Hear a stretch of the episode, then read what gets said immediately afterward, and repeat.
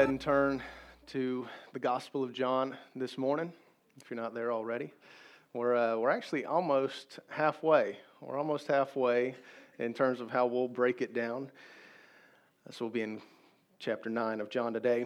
If you read much of the Bible, and I certainly hope you do, it won't take long to recognize there's a wide variety of styles of writing in the Bible.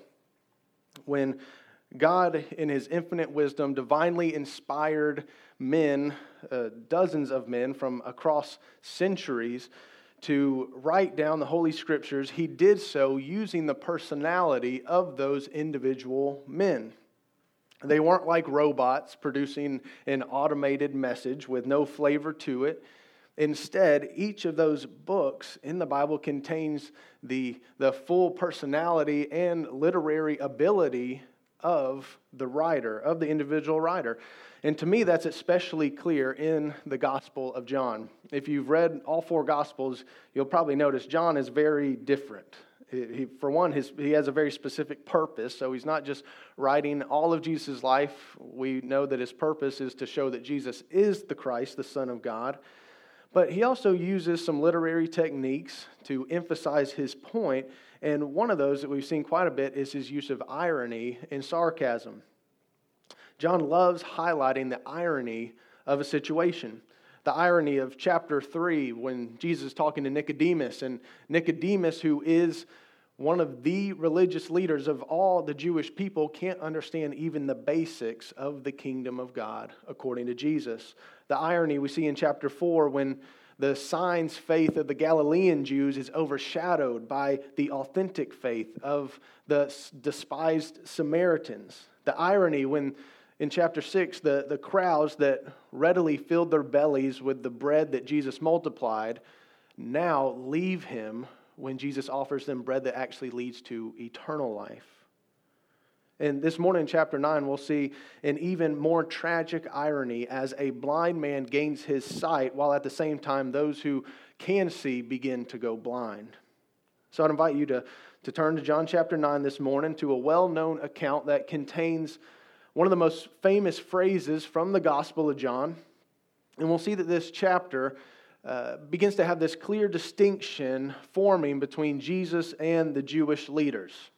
Up to this point, they have obviously been at odds with one another, but it was still possible for a, a good Jew to, to kind of follow Jesus, but still be involved in the synagogue life and in Jude, Judaism. But now it's getting to the point where you must choose who you're following. You either follow Jesus as your leader or you follow the Jewish leaders because their messages are starting to oppose one another. You can't, you can't find the middle ground. And we'll see this play out in today's passage as well. So let's go ahead and read, beginning in John 9 1. Here's what it says As he passed by, Jesus, he saw a man blind from birth, and his disciples asked him, Rabbi, who sinned that this man or his parents that he was born blind? Jesus answered, It was not that this man sinned or his parents, but that the works of God might be displayed in him. We must work the works of him who sent me while it is day. Night is coming when no one can work. As long as I am in the world, I am the light of the world. Having said these things, he spit on the ground and made mud with saliva. Then he anointed the man's eyes with mud and said to him, Go, wash in the pool of Siloam which means sent. So he went and washed and came back seeing. We can safely assume that this account takes place in Jerusalem. It's still in the same time frame, generally, as the Feast of Booths that we've been in in the last few chapters. And the disciples have rejoined Jesus at some point, and they're walking through Jerusalem, and they pass by a man who's blind, and somehow they, they seem to know that this man has been blind from birth. He's never known anything but blindness. And the first thing that comes out of the disciples' mouths is asking the question whose sin caused this to happen? Was it his parents or was it his own? And what a striking question. Oftentimes, the questions we ask can reveal more about us than the actual statements that we make. The clear assumption here is that this blindness is a, is a direct result of sin, either that the parents committed before the child was born, or that somehow this, this person committed when he was still in the womb. There's an assumed connection between suffering and sin. This was actually a very common thought in the Palestinian um, land during that day. And they would be partially correct in a sense. On one hand, you could say that, that this is true, that all suffering in truth is a result of sin. When you look to Genesis 3 and the fall, where all suffer, suffering, pain, and sickness is a result of sin, that would be theologically true. But we also have several passages throughout the Bible that confirm suffering is sometimes the direct result of sin. In 1 Corinthians 11, Paul, he's addressing how one should uh, come to the Lord's Supper with, with proper respect and reverence, and actually tells the Corinthian church that some of them have grown sick and even possibly died because they came to the Lord's table in an unworthy manner. So, suffering, direct result of sin. So, it's not unprecedented, but these disciples would be wrong to draw such a tight connection between sin and suffering. That'll lead you down a path of legalism if you let it the path that leads you to thinking if I do good things, then God will send me blessings. And if I do bad things, then God will send me curses and, and suffering. And that thought envisions a God who's really just as fickle as a toddler. I don't know if you've witnessed a toddler or multiple toddlers um, playing for any amount of time. I do on a daily basis in my home. Feel free to come by anytime if you want to observe this. And you'll know what I mean. It's the opposite of the golden rule. It's not do unto others as you would have them do unto you. It's I'm going to do exactly to you what you did to me. If you share with me, then there's a chance I might share with you. But if you hit me, even if it's on accident, I'm going to hit you back. And if we think that God is that fickle, then we're doing God a, a grave disservice. His ways are higher than our ways, His thoughts are higher than our thoughts. And Jesus shows his disciples just how wrong they are on both counts. This blindness isn't a result of the parent sin or of the man's sin. It's actually not a result of sin at all. This man was born blind that the works of God may be displayed in him. You see, the disciples looked at this man and saw a problem, only a problem, but Jesus looks straight at this man and sees an opportunity for God's glory to be displayed. His pain can actually have a purpose. And God uses this man's blindness to emphasize that Jesus is the true light of the world, and he does it by giving sight to this blind man. He brings him out of darkness. And again, sometimes our suffering is a result of sin, but much more often in the New Testament, suffering is depicted as an, an opportunity to glorify God. What does James 1 2 tell us? It says, Count it all joy, my brothers, when you meet trials of various kinds, for you know that the testing of your faith produces steadfastness. And let steadfastness have its full effect, that you may be perfect and complete, lacking in nothing. When we experience suffering of any kind, it can actually serve to strengthen our faith and produce steadfastness. In a way, there's a, a depth of faith that can only be reached through the trials of life and the lessons of suffering. Then in 2 Corinthians 12, Paul tells us that God gave him a thorn in the flesh. We don't know exactly what that was, whether it was an illness or an enemy or something else, but Paul says it was given to him to keep him from being conceited and prideful. The suffering actually produced godliness. It wasn't a punishment, it was a gracious gift of God. And for us believers, I know it goes against all earthly instincts and wisdom, but when we experience suffering of any kind, let's train ourselves to ask God, What are you trying to teach me in this? What are you trying to produce in me? How are you going to receive glory from this? And when we do that, we can redeem our suffering and give our pain a purpose. And that's what Jesus does here in this man's life. But now look at how Jesus performs this miracle. Very unusual, a little weird. Usually, Jesus just speaks healing or touches someone and they're immediately healed. But he does something completely different here. And notice it doesn't say that this man was even spoken to. Maybe they're standing here just talking about this guy. He can hear them, he can't see them. And it doesn't say that this man asked for healing. It's, it's unlike the man in chapter 5, the invalid, that Jesus asked him first, Do you want to be healed? Instead, Jesus just takes the initiative, spits on the ground, creates some mud paste, and puts it on his eyes and tells him to go wash it off. And when he does, he comes back seeing for the first time in his life. Now, the story gets interesting here because this miracle not only gives this man sight, but also creates a bit of an uproar as to the authenticity of his story. And it begins with his neighbors. So let's pick back up in verse 8. The neighbors and those who had seen him before as a beggar were saying, Is this not the man who used to sit and beg? Some said, It is he. Others said, No, but it is like him. He kept saying, I am the man. So they said to him, Then how were your eyes opened? He answered, The man called Jesus made mud and anointed my eyes and said to me, Go to Siloam and wash. So I went and washed and received my sight. They said to him, Where is he? He said, I don't know. I can't help but read this passage with some humor here. These people don't believe he's the same man, and he's saying, I'm, I'm the man. it's me. And the thing is, life for a blind person in these days would have been very difficult. There's practically no hope of having a vocation to support themselves. You're likely left to beg on the streets, just hoping for charity from those who pass by. And of course, if you needed to get somewhere, you would have to have someone help lead you to get there, to guide you. And it's likely that this man's parents or his friends would lead him to the same place every morning and let him sit there and beg and then come get him and take him back home later in the day.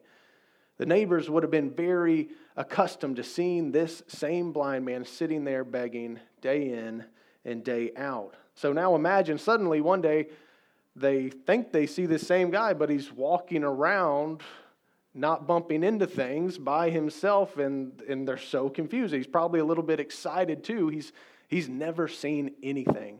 He's been blind since birth, so you can imagine he's, he's probably a little excited, adrenaline rushing through him, and they're dumbfounded. Some, some people think this is the guy, others say, no, it looks like him, but it's actually not. And all the time he's saying, I am the man. And they ask him, How did this happen? And take note of how he describes Jesus right here. He says, The man called Jesus. He calls Jesus a man.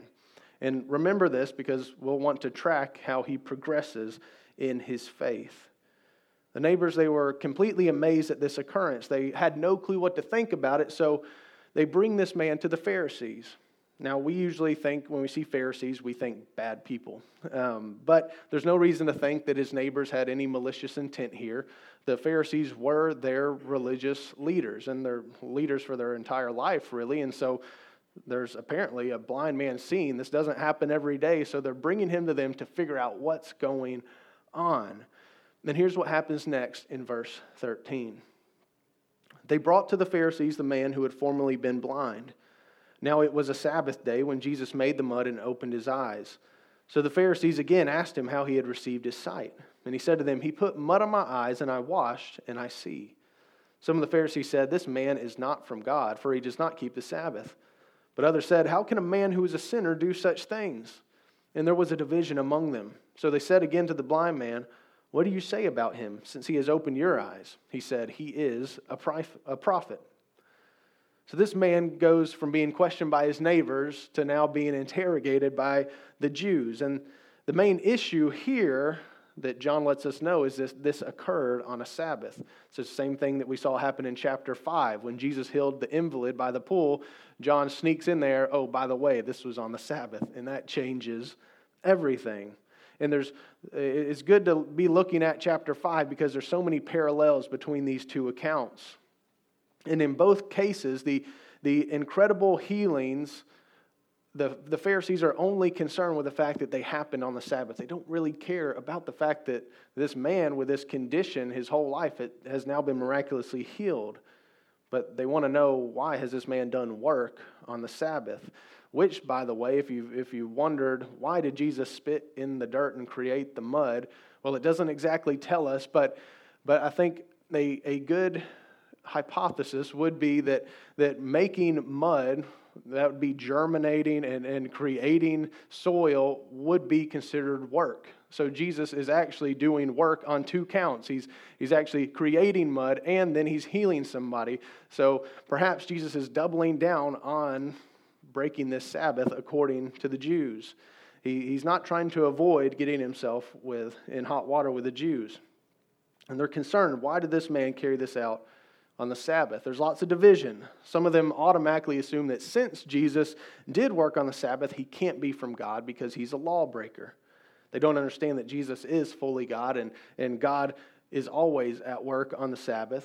But then others say, wait, wait a minute. No, he, he must be somebody special because he's doing these miraculous signs. He can't just be a sinner. So they turn to this man and ask him, who does he think Jesus is.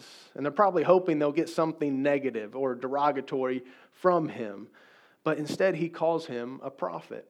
So notice the progress already. Since verse 11, he referred to him as the man called Jesus, and now he's already referring to Jesus as a prophet. He's someone clearly sent and empowered by God. But that's the last thing that they want this man to say. And they won't stop here, so pick back up with me in verse 18.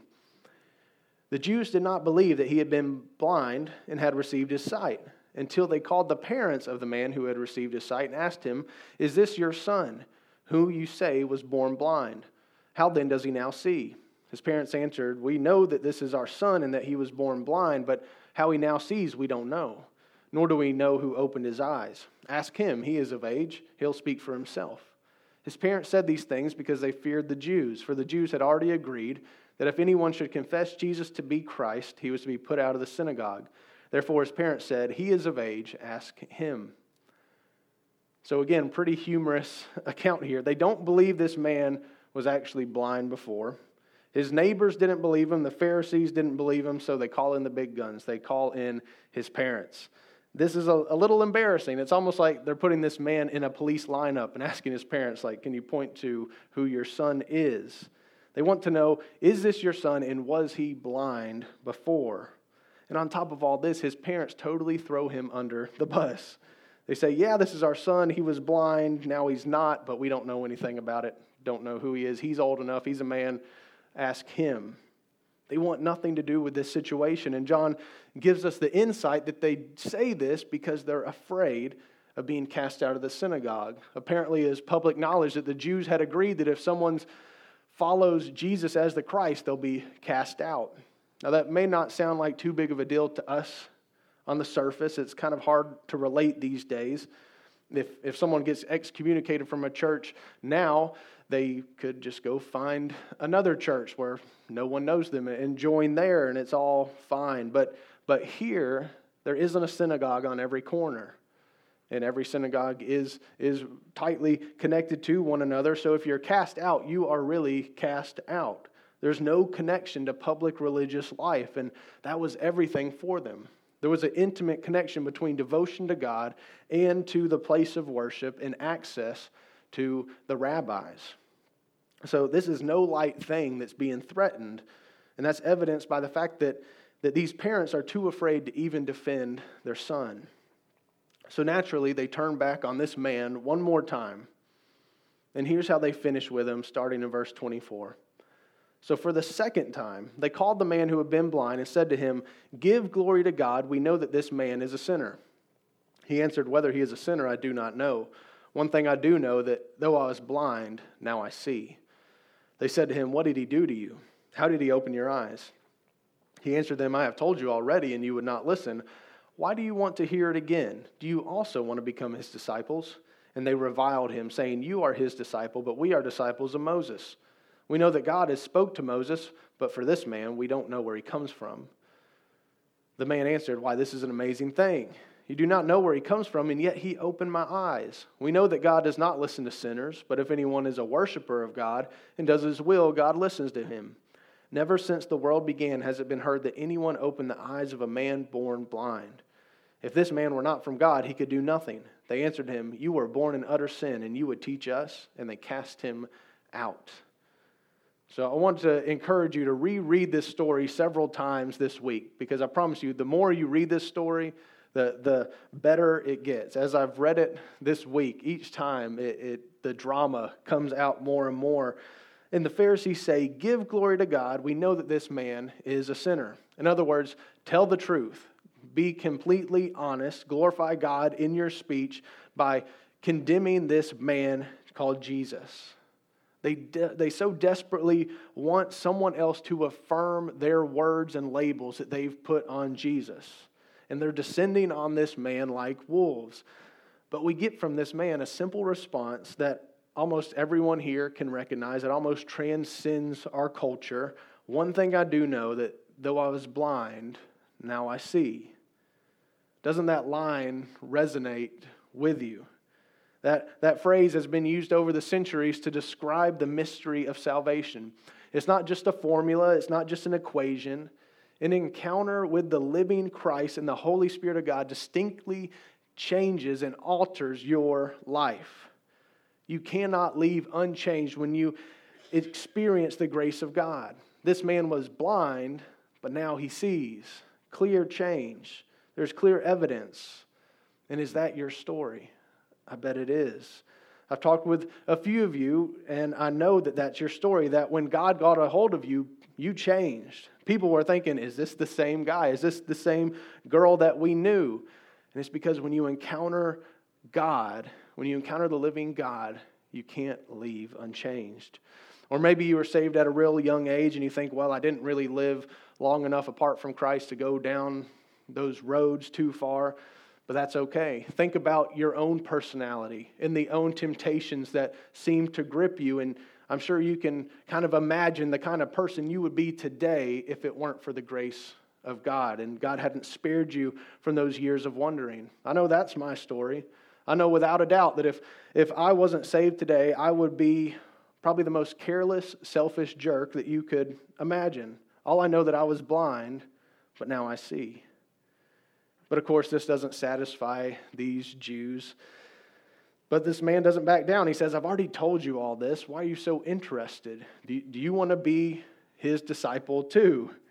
Which, of course, they hate that response. They fall back on, no, we're disciples of Moses. We know Moses was sent by God, he spoke for God. But as for this guy, Jesus, we don't know where he comes from. But then look at the boldness and the confidence bursting out of this man. And really, using nothing else but a little common sense, he begins debating the religious leaders of all Judaism. He seems to understand the scriptures better than they do. And here's where we see the tragic irony in this chapter this blind man has received his sight.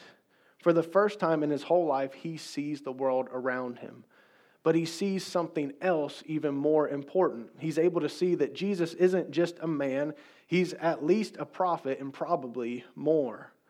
But the Pharisees, who have seen perfectly fine their whole life, are blind to the most important truth. And it doesn't matter that they're the most well educated. It doesn't matter that they're wealthy and powerful. It doesn't even matter that they know the scriptures on the surface better than anyone.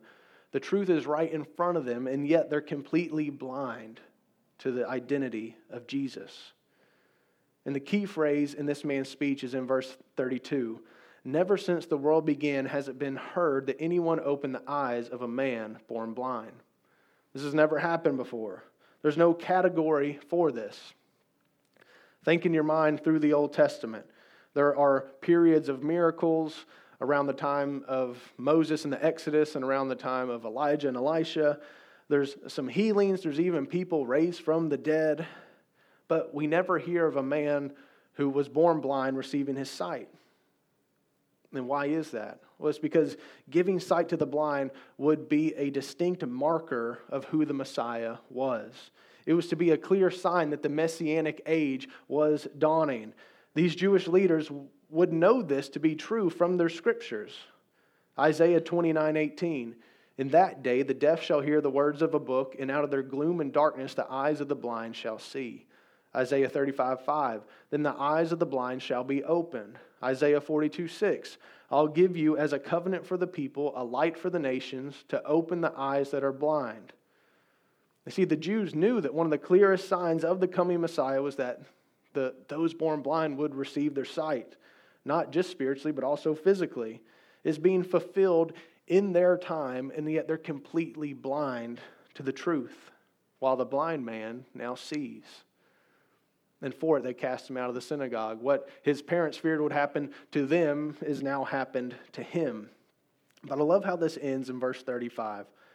It says, Jesus, when he heard that this man had been cast out, Jesus takes the initiative and goes and finds this man and says to him, Do you believe in the Son of Man? He answered, And who is he, sir, that I may believe in him? Jesus said to him, You have seen him, and it is he who is speaking to you. He said, Lord, I believe, and he worshiped him. So, assuming all of this happened in one day, just picture the 24 hours that this man has experienced. He began the day sitting in the street in this probably the same spot he has been every single day, ready just to beg, sitting there in complete darkness to the world around him. But then someone comes and rubs mud on his eyes, tells him to go wash it off, and when he does, he sees the world around him for the very first time. And not only does he receive his physical sight, but he also receives spiritual sight and ends up worshiping before the Son of Man, Jesus Christ, before the day is over. He moves from recognizing Jesus as a man to a prophet and now as Lord. What a day for this blind man. And, Christian, can we thank God for what he has done in our life? That you were blind, but now you see. Maybe it happened when you were six. Maybe it happened when you were 16 or 36 or 66. But the light of the world penetrated the darkness of your heart and brought you into the marvelous light. And all the glory goes to God. And our response should be the same as this man's. He worshiped. It says he worshiped Jesus. Not meaning he started singing a song, but he worshiped Jesus, giving him glory and praise and adoration. And how are you doing in your life in worshiping Jesus, the light of the world?